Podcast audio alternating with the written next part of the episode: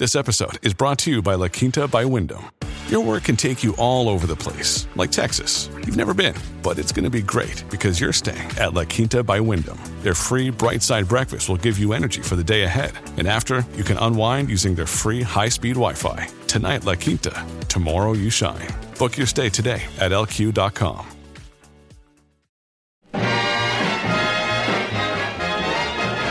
back to the Kennedy Dynasty podcast. I'm your host, Allison, and joined again, of course, by my pal, Ryan Pryor. And today is special because we are finishing up this four part PT 109 series that I know you guys, I've gotten a lot of positive feedback about. You guys have really enjoyed it, and I appreciate that so much. So we're gonna finish it out, and obviously we were left on a huge cliffhanger last Cro- week. crocodile, what I like to call the crocodile cliffhanger. Absolutely. And I know we've all read this story, but it's very interesting to hear it kind of come to life in an audio format instead of just a article. So For I'm sure. loving this. And of course, there's the 1963 movie if you're looking for a theatri- a theatrical um, retelling. And then you could just also just close your eyes in bed and listen to the Jimmy Dean song over and over and over again. That does it. Isn't it the Jimmy Dean? Uh, the Jimmy Dean frozen sausage balls are so good. Have They are really those? good. I've had everything that Jimmy Dean makes. So good. Um, Yeah. That should be the title of the of this podcast: Pure pork sausage, everything Jimmy Dean crocodiles. I had Oh. no pure pork sausage, crocodiles, and John F. Kennedy. Yeah. So I left them on this cliffhanger last week, and then like we come in with this intros so that I, I have to get them back in the scene. All right, picture it, Sicily. No. And No, no, you know what? Yes. And you know what? I'm going to play a little jingle right here to get back, set the mood. So here we go.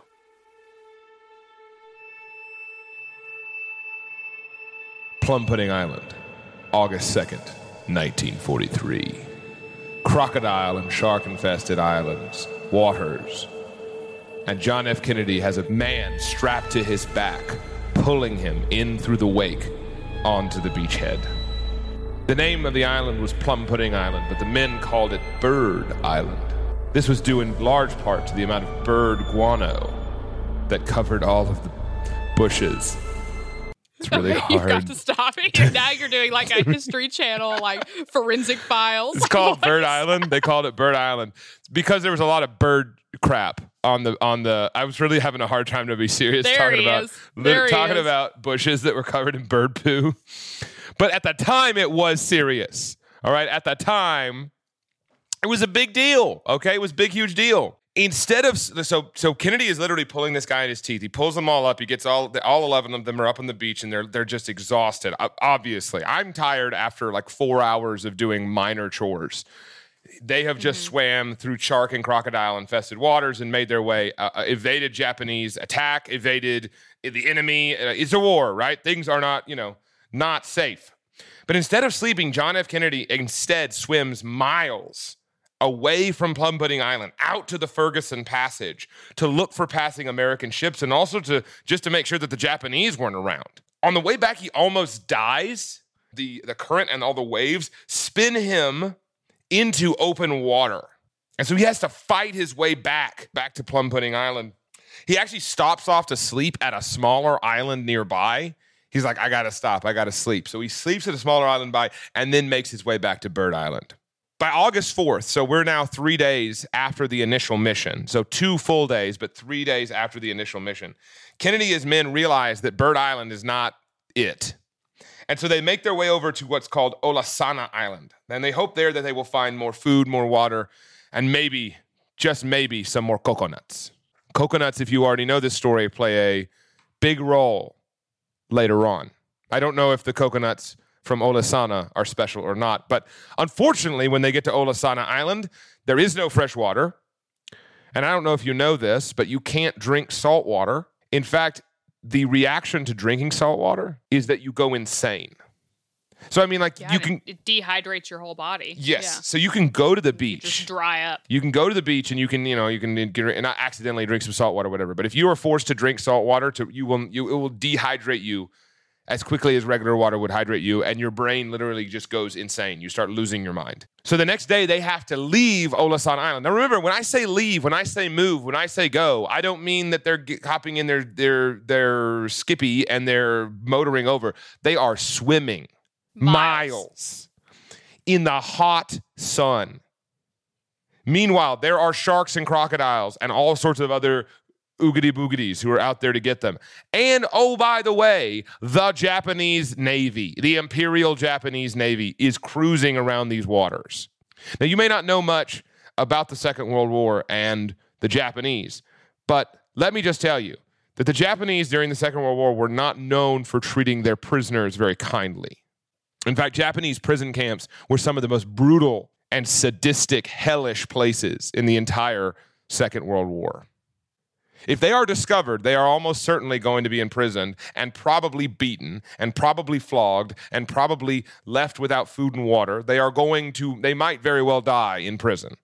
So they set off. When they set off, they're swimming off to the island of Nauru, which is close by.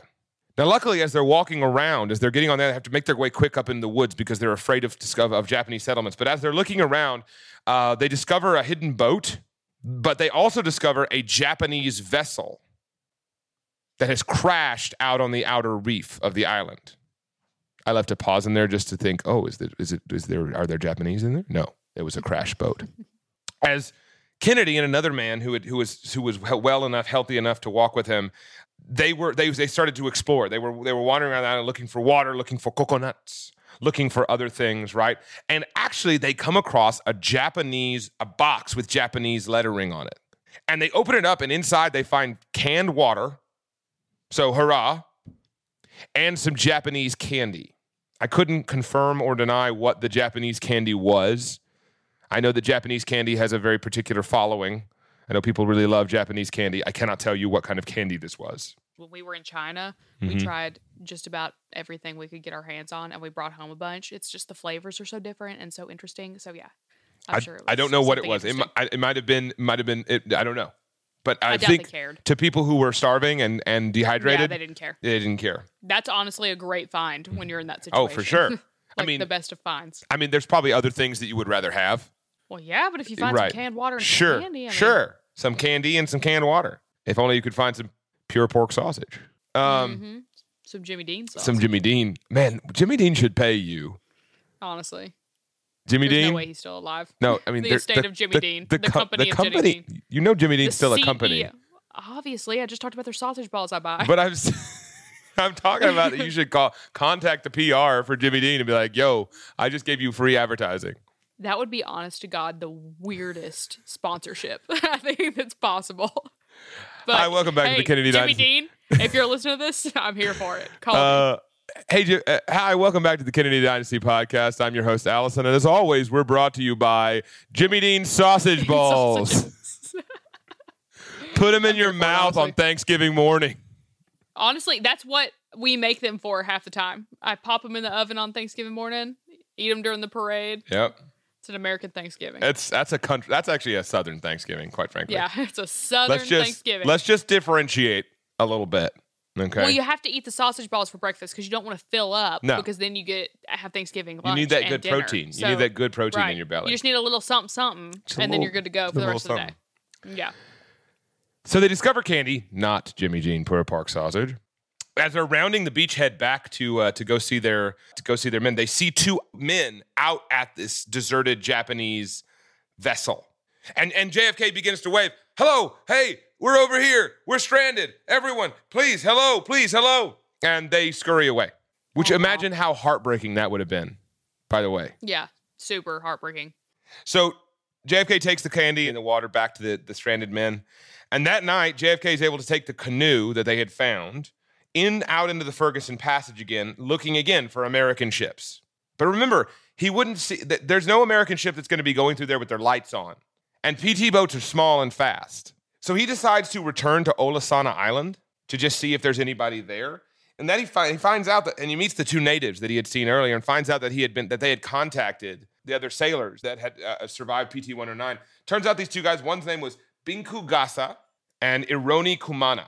And even better, it turns out that these two men are scouts for the Allies. So what he does is on August 6th, Kennedy, uh, so this is again, now we're now five days, we're four days later. Kennedy goes back with the two men from Olasana. And so now he's got a plan. He's got these two guys who know how to get to an American outpost. They and they are and they can go disguised because the Japanese don't mess with the natives. But he doesn't know how he's going to communicate because these guys don't speak English and he doesn't speak their language. And he doesn't have any way to write things down. And he doesn't have a way to record anything. And so he's at a loss. How does he get these guys to be able to go and tell them where he is? Because they don't also know the island's names on the maps. He's sort of, he sort of, he sort of, he doesn't know what he, he doesn't really know what he's going to do because there's no real way that he can get there. When Gasa comes up with a fantastic idea. Allison, do you know what idea he comes up with?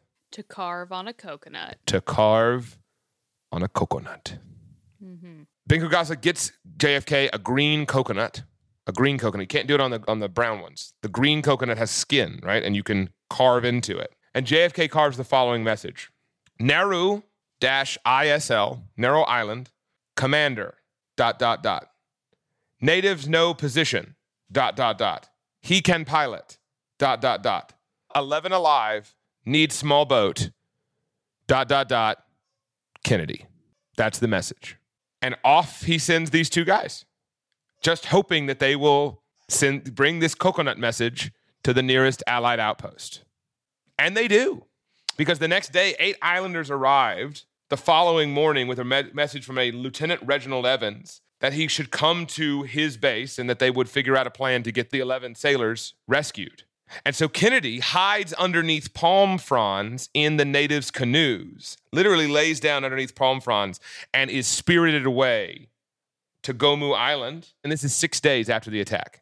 And so they develop a plan, he and Lieutenant Evans, involves bringing two PT boats, PT 171 and PT 157, to Gomu Island, and then to and then out to pick up the men who are at Nauru.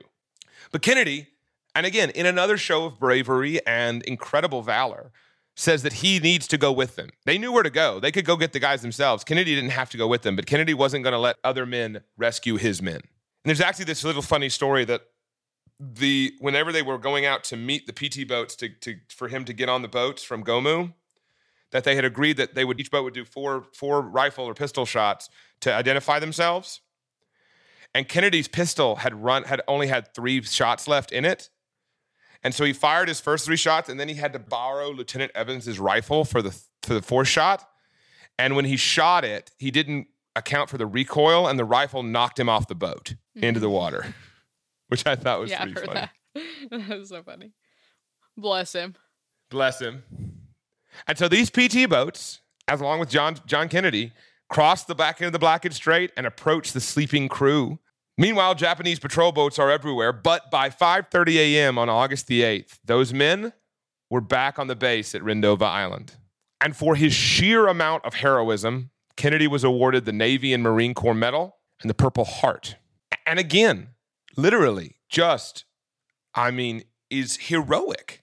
But of course, Joe has other ideas. So he makes sure that the New York Times publishes like 30 different articles all about how JFK was a hero and how he saved all of his men. They largely ignore the efforts of the other the there were other the one there was two other guys who helped who was who was also a part of the like who were actively working and swimming and doing things like Kennedy was, but they don't mention them. Joe, of course, wouldn't let that happen.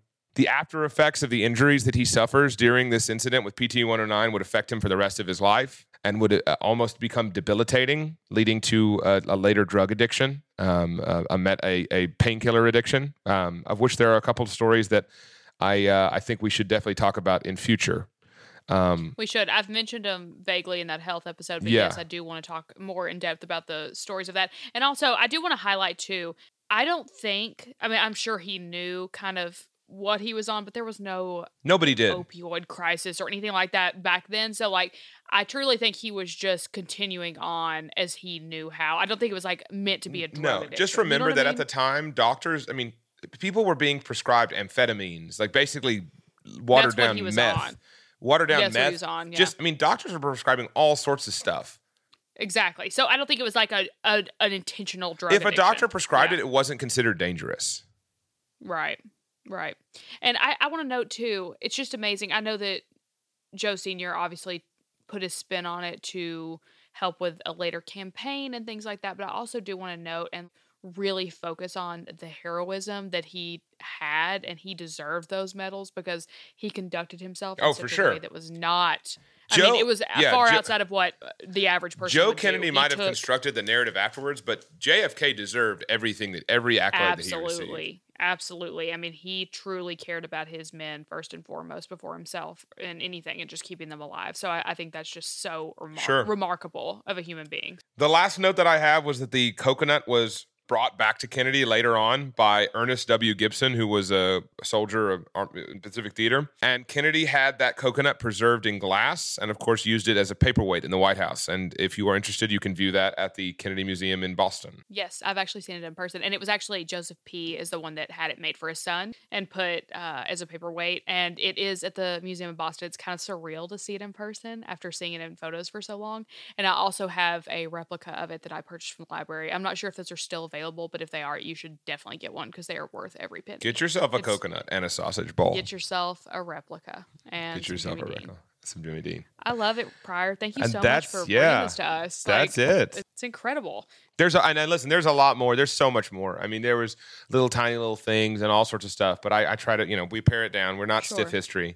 Sure. You know? And we talked about though how we would revisit different, you know, side stories and different things out of this, but we wanted to lay it all out at once, you know, over this series and it's just it's a huge moment and it, it deserves that. So, thank you so much for joining me to bring it. Are you okay to answer some questions? I am I'm happy to answer some questions. I, all right. I can't promise that I'll know all if, if it's an opinion question that's great. I can't promise that I'll know all the answers.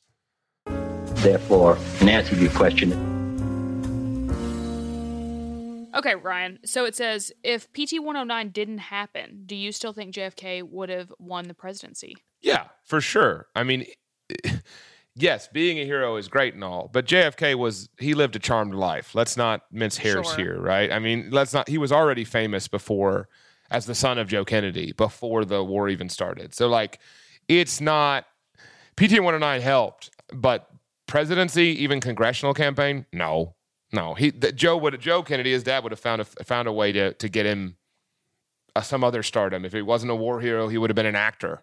You know, yeah, some, you know, I totally agree. Yeah, I think I think the war hero aspect definitely helped, but he still, like you said, not only did he live a charmed life, he also had the charm, and sure. he also have Joseph P. to no, back it no. financially and every way. So yeah, that's sort of putting the cart before the horse. I think. I think that's that's sort mm-hmm. of being that's like that's looking at things with hindsight and not actually, you know, like yeah, no, for sure. Yeah, I agree. All right, we're going to end there, and thank you so much again to Ryan for joining us and bringing. Thank you so much for having awesome me. Series. It has been awesome, and you guys know you will hear from him again soon. So be on the lookout for that, and I will talk to you guys soon. Four more days, four more nights, a rescue boat pulled into sight. The PT 109 was gone, but Kennedy and his crew lived on. Now, who could guess, or who could possibly know, that this same man named Kennedy would be the leader of the nation, be the one to take command. The PT 109 was gone, the Kennedy lived to fight again.